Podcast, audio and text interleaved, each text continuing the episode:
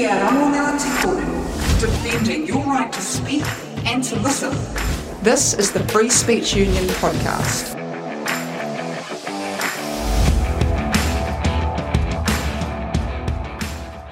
Hello, I'm Daphne Whitmore, a member of the Free Speech Union. I'm speaking today with Nina Power. She's a writer, a social critic, and a philosopher. She was previously a senior lecturer in philosophy at Roehampton University in Britain.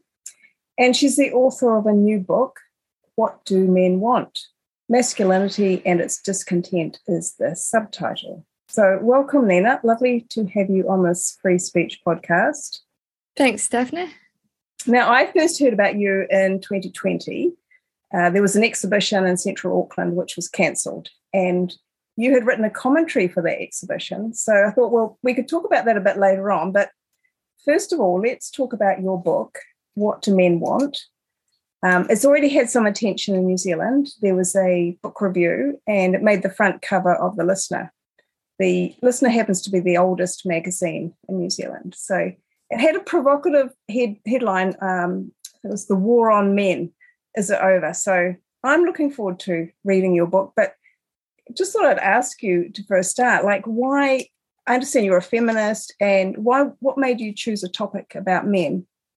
Well, I think I think there is actually quite a long tradition of feminists writing about men. Um, certainly, in the second wave, you had books like Bell Hooks' *The Will to Change*, uh, for example, and many books that dealt with masculinity. And not only um, in a kind of derogatory fashion. You know, I think we have a very stereotypical negative image of feminists as being man haters uh, and so on. And actually, perversely, some people who call themselves liberal feminists today would probably fall into that category. But I think genuine feminists are not, um, don't hate men at all. I think feminists are interested in how um, external pressures shape how we feel we ought to behave and how we should be kind of working collectively to erode or, or get rid of these sorts of expectations so that everybody can live together in a more peaceable and harmonious way. Um, and I think also in the socialist tradition to try to understand how both men and women are being exploited and oppressed, and whatever differences they have between them, they have actually far more in common and more solidarity between each other. And I think in place of these sorts of thoughts from the second wave or from socialist or left wing traditions, what we have today is an extremely divisive logic that seems to essentialize entire groups of people on the basis of um, characteristics which are not uh, chosen by them. Um, and this doesn't serve anybody other than the elites. It certainly doesn't serve normal men and women. Um, so I wanted to write about men because I felt that in the last five, ten years or so, there'd been an increasingly sort of vicious and again divisive essentialist discourse um, around men um, that was uh, sought to portray men as somehow kind of essentially uh, bad. And I mean, apart from anything else, this simply isn't true in my experience of the men in my life. Uh, my father, my brother, my male friends, my male partners. Um, you know and i i wanted also to look at the the the more sort of depressing side of being a man today. So not only being attacked on the basis of your sex but also questions of depression and suicide and a lack of social role. And i think in that sense it's a kind of humanist book. I think if we care about each other then we should care um, when things aren't going well. And i'm interested in in not reproducing spirals of resentment. You know, I think this is the easiest thing in the world to do to get into this back and forth where it's like, well, your group did this, your group did that. You know, you it never ends. You know, there has to come a point at which people lay down their kind of weapons, whether they're words or or otherwise, and uh, and talk again. Yeah, well, and and certainly we need to recognise that we've made a lot of headway too. It's not like things are where they were a hundred years ago in terms of um, equality of the sexes. Um, I think it's, I mean, it's interesting time we live in when, on the one hand, there's a lot of sensitivity when microaggressions are pulled up very aggressively. Um, yeah, and, and why do you think it is now socially acceptable to denigrate men verbally? Um, it's not really frowned upon, particularly in social discourse. And, you know, terms like toxic masculinity are used very liberally. I think there are maybe several reasons. I think we've moved in many of the Western countries to a more kind of um, female dominated industries and economies. Um, certainly in Britain, uh, under Thatcher, she closed down a lot of the industries in the 80s where men tended to dominate. Um, you end up with much more kind of uh, communicative, service, internet based type um, uh, industries, which which don't really suit men particularly um, you see a lot of women in, in human resources um, kind of making the rules about what can and can't be said. Um, and I, I don't know i think partly there was a kind of uh, a, a desire for for vengeance on the basis of a perceived you know historical asymmetry. Um, but I think, as I suggest in the book, you know, the way in which the word patriarchy, for example, is used today is extremely uh, poorly. Like it doesn't actually explain anything. It's just a word that's thrown out there as as a kind of uh, to to describe monsters, uh, if you like. It's not a historical account. And and again, in the second wave, there were feminists and women working on these concepts in a far more subtle and intelligent uh, way. And they didn't for one second, for example, blame women or, or describe vi- women as victims, which is again the the flip side of the the the discourse against men is the idea that women are somehow essentially victims, um, which again feminism is is absolutely opposed to, uh, in my mind, uh, and many other many other people's minds, or at least it used to be. Um, so so in that sense, it's kind of very yeah, very second wave um, book. I I think again, I think that there's a lot of people who benefit from divisive logic of all kinds. Um, it's very easy to get people to blame other groups um, for their own miseries or lacks. You know, psychoanalytically, if you feel like your life is not going well, um, or you've had an encounter with one member of a group and you then extrapolate from that to say well all of the members of this group are somehow bad and evil and responsible for my misery. Um, it's it's manifestly obvious whichever groups we're talking about that this uh, this suits people who don't want you to look too closely into the power and, and money and so on that they actually have. You know, this is a, a discourse that punishes people at the bottom who are kind of fighting over scraps and blaming each other rather than looking at the the bigger whole. Mm-hmm. And do you think um, this kind of outlook? I mean, it's relatively common in the West. I don't know how how common it is and really amongst the working class. I think far less so. I think there's far more solidarity between men and women. Yeah. Um, at that level. But what about in other countries? Do you think it's do you know if it's really pervasive in non-Western societies? I don't I don't think so. I mean, I think, you know, I mean you're you're absolutely right to say that I think this discourse has only gone so far. You know, this is a very sort of left liberal middle class discourse, you know, where you're engaging in these forms of um, oppression, you know, Olympics or whatever, to use that mm. phrase. Um, I, I don't think it's it's spread, but it's too far. But it's one of those things. It's like there's something kind of viral about some of these ideas. You know, it's like I don't know, like American racial politics seem to be applied everywhere, even though they're not the same in different countries. Nevertheless, mm-hmm. we, there's something hegemonic about the way in which people talk about certain issues um, that again is is sort of inappropriate. So um, I think hopefully it won't kind of go everywhere. I think every everyday uh, experiences that most people have um, contradict this, you know, um, divisive narrative, mm-hmm. um, and that's more important to most people than whatever some silly article on the internet. Um, but nevertheless, I suppose you know it's a way of of launching into these bigger questions about what role men have, particularly in Western societies. You know why there is this kind of lack of social roles. You know how we can kind of get along better together at the everyday level, um, which we kind of have to do. We live in mixed cultures. You know, we we we men and women are around each other all the time now. This is one of the main features of modernity.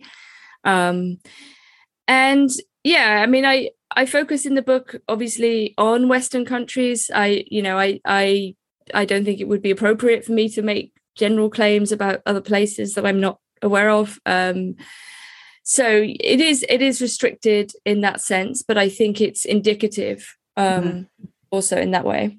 Yes, I mean, we've got very much the same sort of statistics in New Zealand in terms of um, male suicide, men uh, faring far worse than women in many health statistics, statistics um, more dangerous activities, you know, by males and so on.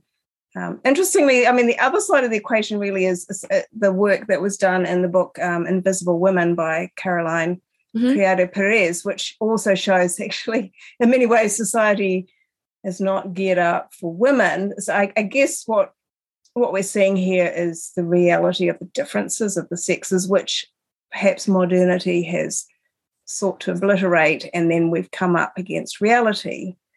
Yeah. Um, exactly i mean in a way both both things are true right it's it's both true that uh, women aren't taken as the paradigmatic model for various medical things or you know uh, and so on. And i know she goes further than that but it's you know the default human being uh, in many cases is the man but it doesn't therefore mean that men are doing very well. It's like uh, you know these things are extremely complicated. And and i guess one of my main points is that we increasingly live in an era that that seeks to pretend or play down sexual difference. Um, but it, but it is it remains kind of completely relevant politically and socially and and so on. Um, and so i'm very keen to say look sexual difference exists it's real it's important in particular um, domains you know and and we'd be foolish to pretend that it that it isn't but that would do damage to both men and women in fact.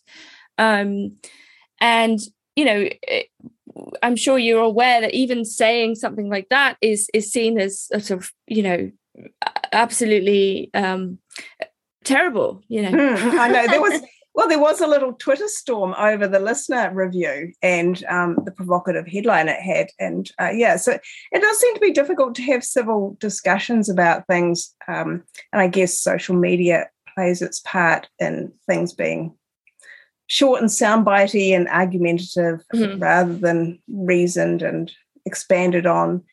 Um, well, you've come out of a fairly long career in academia, um, or, or many years as a lecturer, and I understand you've left that now. You're no longer teaching at a university, or you were a senior um, lecturer yeah, I, I, yeah, I, I sort of um, the we lost the kind of fee battles in 2010 so the universities have become much more kind of commercialized and um you know much more bureaucratic and i kind of just i'd had enough and i mm. wanted to do um, more post academic and and you know the book on men is kind of more of a popular book it's not an academic book so i i'm now a senior editor at compact magazine which is a new american magazine um, that's just launched, which tries to bring together people of differing views. Again, how shocking! Uh, mm. people who are left and right and religious and non-religious, and you know, to actually have a discussion about liberalism and where we go from here, and you know, where we're headed. Um, so, I, yeah, I'm very, very open to dialogue.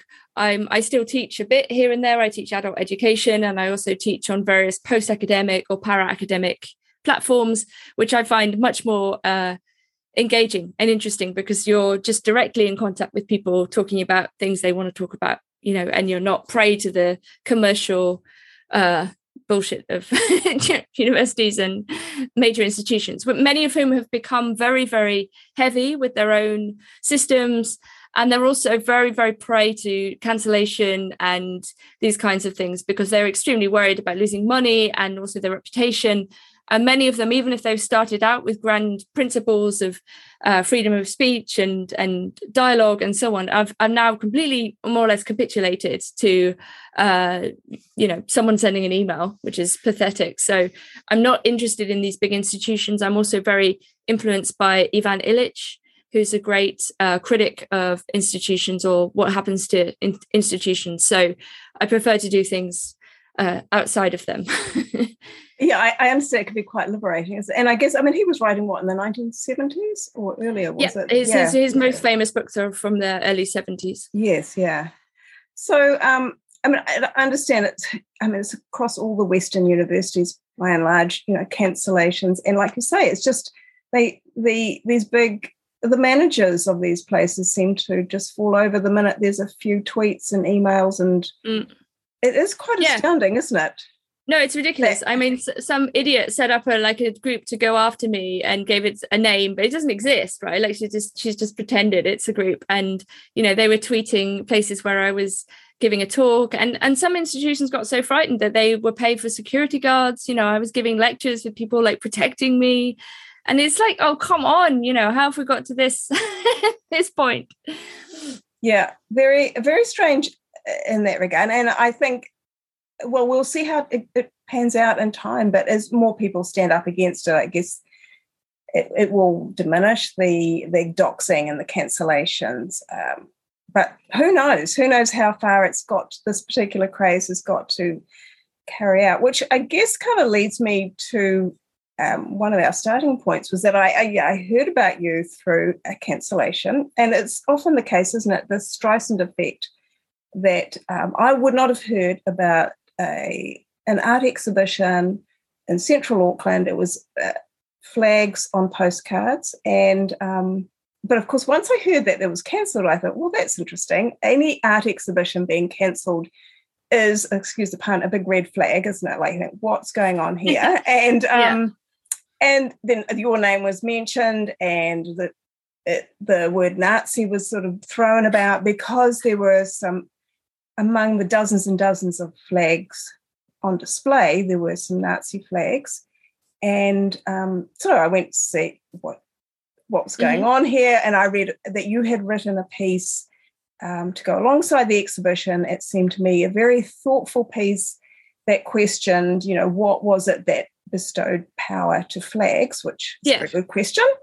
And um, and it was absolutely clear there's no way you are anything like a Nazi or and it's just so ridiculous and malicious. And to me, the people that accuse, you know, who throw the word Nazism around like confetti are worse than not serious about fighting fascism or Nazism. I mean, it's I, I, can't, you know, it's one of the most disgusting things in my view. Um, but really, what it is, it's a weapon, isn't it, that they're using to against people who don't sign up to a full set of woke dogmas. Is the impression I've got.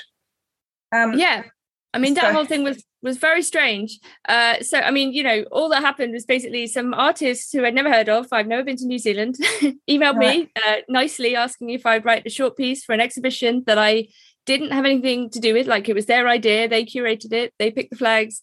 They described to me a little bit what they were doing and i said oh sure you know they seem very nice and young and enthusiastic and so i said sure i'll write you an essay uh, for free by the way. Oh. it certainly wasn't worth all this controversy. Um, you know a short essay about flags.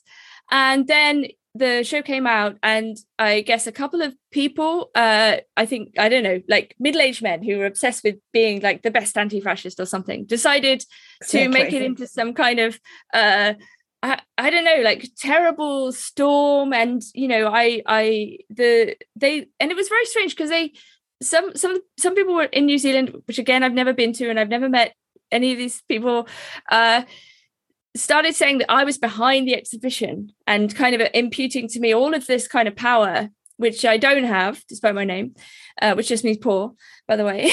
right. um, and and they were, you know, basically kind of m- making me out to be some kind of dark force, and that you know, and all of this. And I was like, that's just not what happened at all. And if anyone wanted to know, they could message me. They could ask me, right? Like, what you know what's your relationship to this exhibition? And and you know after all i wrote this fairly anodyne essay about flags which is about 800 words long uh just to go in their catalog or whatever. And uh, yeah it was very very strange. And i was like how weird. So there yeah there was this big storm in new zealand as far as i could tell. And i i spoke to the artists who were very upset about it and they were very scared. And i think they'd even been threatened and you know like mm-hmm. it was really you know it was really bad and I, I just got this terrible sense of like, what the hell is going on in New Zealand? Like, why are these like middle-aged men attacking these? Even if you thought the show was like grossly provocative or whatever, you know, and it, and I don't think it was. I think it was interesting. I think the idea, and they weren't the actual flags, right? There were paintings of the flags, right, which is also important. Like people are not uh, picking up on like metaphor and and complexity and provocation. They're they're simply going for the worst, bluntest, most literal interpretation of everything. Oh, oh, so if you exhibit this flag, therefore you must be defending the whatever this country stands for. I mean, which is ridiculous. You know, there's like, as far as I understood it, hundreds of flags, and you know, and it was about reflecting on what flags mean. It certainly wasn't about defending any particular flag, right? And it it's it's um I, it's it seems to be answering to a need that some people have, which is to be important and to be these great freedom fighters, uh, often on behalf of groups that they're not members of. Um, as we see, and to do like it, and to do it at the comfort, to do it at the comfort of their desks, at their keyboards, right? And you know, and it, it bears no relation to reality. It's very dis- destructive. They, they they often misrepresent things. You know, like they got all of the facts wrong about the exhibition you know, including my involvement. And I was just like, fucking hell, I'm not going to New Zealand. this place seems to like have gone bonkers. Yeah. But, it, it's it is it's a handful of guys in the main. Sure. Yeah. And their bedrooms pouring over material that and looking for Nazis in a deranged manner. Um, yeah. But it's like, what does this word mean to them? You know, it's like, so people were saying, "Oh, well, hmm. Nina's already controversial, well, because she's a TERF because she thinks that sexual difference is real really important," which basically makes her a fascist, even though this is like the position that the vast majority of people have held for the vast majority of human time. Um, yeah, so they, they've robbed words of their meaning. You know, Nazism yeah. doesn't mean the same thing. Uh, of course fascist it doesn't. doesn't. Uh, woman, uh, biologically, all of those perhaps that's why it's not possible to have a rational discussion in that environment. Uh, well, of course, the parties are not willing to either on the other side if they're busy fabricating and, and yeah. making a narrative that's not there. I think they need psychoanalysis, honestly. Maybe, yeah. It's um it's strange just one another sort of uh, related to flags and the question of free speech. Uh, the I wanted to ask you um, whether you oh whether you think that um, desecrating a flag is covered by or should be covered by free speech. And there was the case. I think you mentioned this in your essay or your piece that mm-hmm. went with the exhibition about Dread Scott, who was uh, in the US in 1989. He had an art exhibition, didn't he, where he laid the US flag on the ground, and it was you know entitled "The Best Way to um, Display the Flag," and the people were invited to walk on it and desecrate it. And I think in a an appeal case, he won the the Supreme Court ruled, or the High Court there ruled that um, he was protected under freedom of expression. Um, and, and we had a similar case in 2003 in New Zealand with flag burning at a protest, mm-hmm. an anti Iraq war protest against an Australian Prime Minister who was visiting, and a New Zealand flag was burnt and it went to an appeal court and um, won under the Bill of Rights here. So, but um, so there are some people, um, you know, who are very staunch free speech advocates who feel that, you know, something like flags is a little bit outside of speech um, and whether that should be protected in free speech. What, what are your thoughts? I mean, this is sort of out on the edges of free speech, but I was curious if you had a view on that. Yeah, I mean, I, I think my my view is is probably going to be a bit, bit, bit boring in certain respects, which is that it's contextual. Um, I you know I think in principle I would tend towards a kind of you know free speech, um, a strong free free speech position, which would include something like um, the destruction of flags. Um, but I suppose it's it's always going to be in a context, and, and obviously, burning a flag in some situations is extremely inflammatory. Um, so. I don't know. I don't. I don't necessarily have a strong position on flag. I, th- I think the Dread Scott exhibition is very clever. I, I think because he, it, it, it it was up to the visitors what they did with the flag you know the, it, whether they stepped on the flag to sign the book or not. So mm. this is a kind of again it's like a provocation. Like i think the mercy pictures was a provocation to, to think about flags and, and representation. You know they weren't and i think it's important that they again that they weren't the actual flags. You know these were not whatever an actual flag is if you see what i mean. Like right. these were representations of, of a symbol. Um and i yeah, I I don't know. I I think given how um surveilled and policed and monitored people's behaviors and thoughts are and and how they are increasingly homogenous i i would tend towards a, a kind of almost absolute defense of of freedom of speech particularly in an artistic context um because i think yeah there's just so much fear and uh, punishment, as we've seen, for what are actually thoughtful and provocative exhibitions. And many artists, I mean, many female artists in Britain, for example, have been extremely attacked um, for for having gender critical views. They've lost work, they've lost shows. You know, it's so. Yeah, I mean, in this context, it seems very important to say no. Art, art is is is a, a place precisely for the expression of difficult ideas um, not only because by expressing them in this field then we kind of prevent them hopefully from becoming like real sources of violence if you see what i mean. You know like art and literature are places where we can exercise our imagination um, so that we don't end up in kind of literal you know violence. Yes indeed. And, and and also it's how we develop our ideas isn't it? Yeah. I mean, we can't really develop them just turning them over in our heads and never expressing them in an outward fashion or coming up against other people and exchanging the ideas. I wanted to ask you also another sort of question on the edges of the sort of free speech debate. Um, you've you've been really critical of the porn industry. I see in talks that you've um, given. Have you? Is that covered in the book? It's in some. Do you touch on yes. that? I talk about the NoFap movement, which mm-hmm. is um movement of men who are kind of uh, want to get away from using pornography, that they feel like their lives have become dominated by it. Um, and so they engage in forms of abstinence from using pornography and masturbation um, for p- periods of days. And you know, there's there's some interesting discussion on the, the effect that pornography is having on certain proportion of men who use it.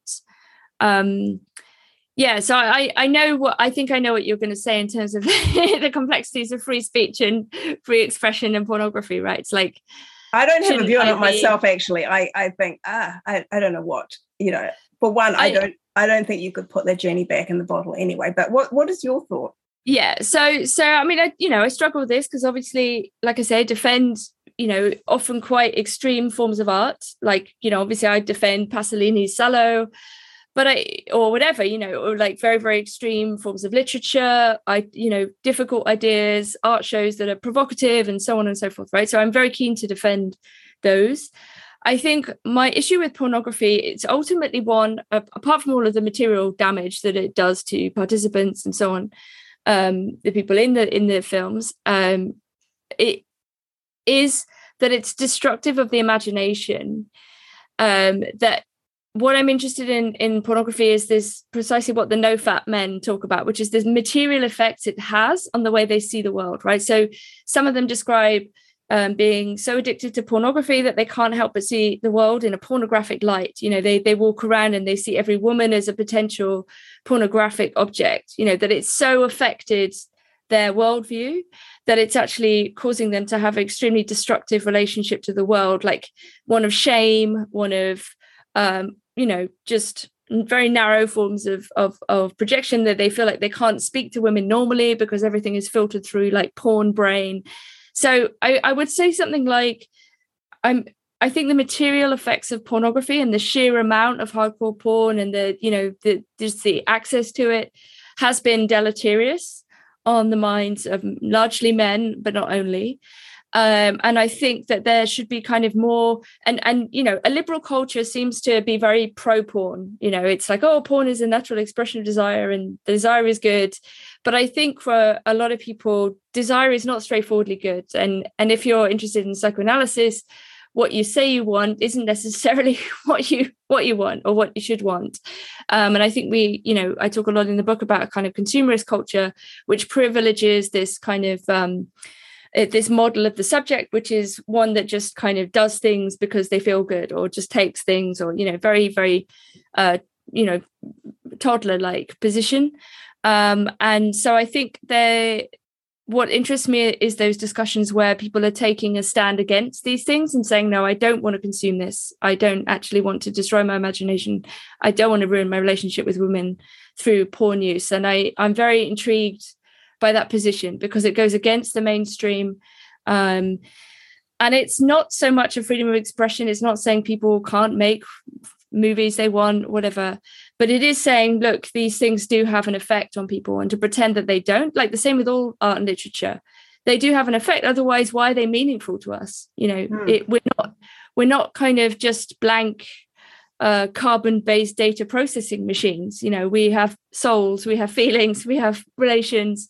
Um yeah so so i think it's it's to do with the material effects of these things and whether they actually genuinely um, contribute to complexity of thought and and social being or whether they actually just create clouds of shame and and you know horror for people. Right. And um in your book do you have any sort of pointers for the way forward do you think in terms of dealing with or having having the sort of discussions that society needs to have about where men are and what we can do to to close the gaps where where those you know gaps are wide and difficult? Yeah sure. I mean i think in the first place you know i talk a lot about forgiveness and uh, playfulness and grace and humility and lots of these kind of um, humanist values or even kind of quasi Christian values um, which I think have been forgotten in this kind of, you know, binarism and this division, you know. So I talk a lot about how in order to get along we with each other, eh, all of us, you know, we have to admit that we we all make mistakes, you know, that we're not always in eh, um doing things in a kind of intentionally horrible way like often we upset each other without meaning to you know this is just on a daily or weekly basis you know even with people you care about like you know it's it's social life is actually quite tricky. Um but that we we're all in a position of being both harmed and capable of harm. And and if we start from that position then we are more likely to kind of forgive and to get along. Um, you know, not to say that we we don't acknowledge harm where it's very serious, you know, but to say in general, most of the time this is not what we're talking about. That there is a form of um, reconciliation or social life, uh, you know, reconciliation to social life that is um, absolutely necessary if we are to kind of uh, proceed.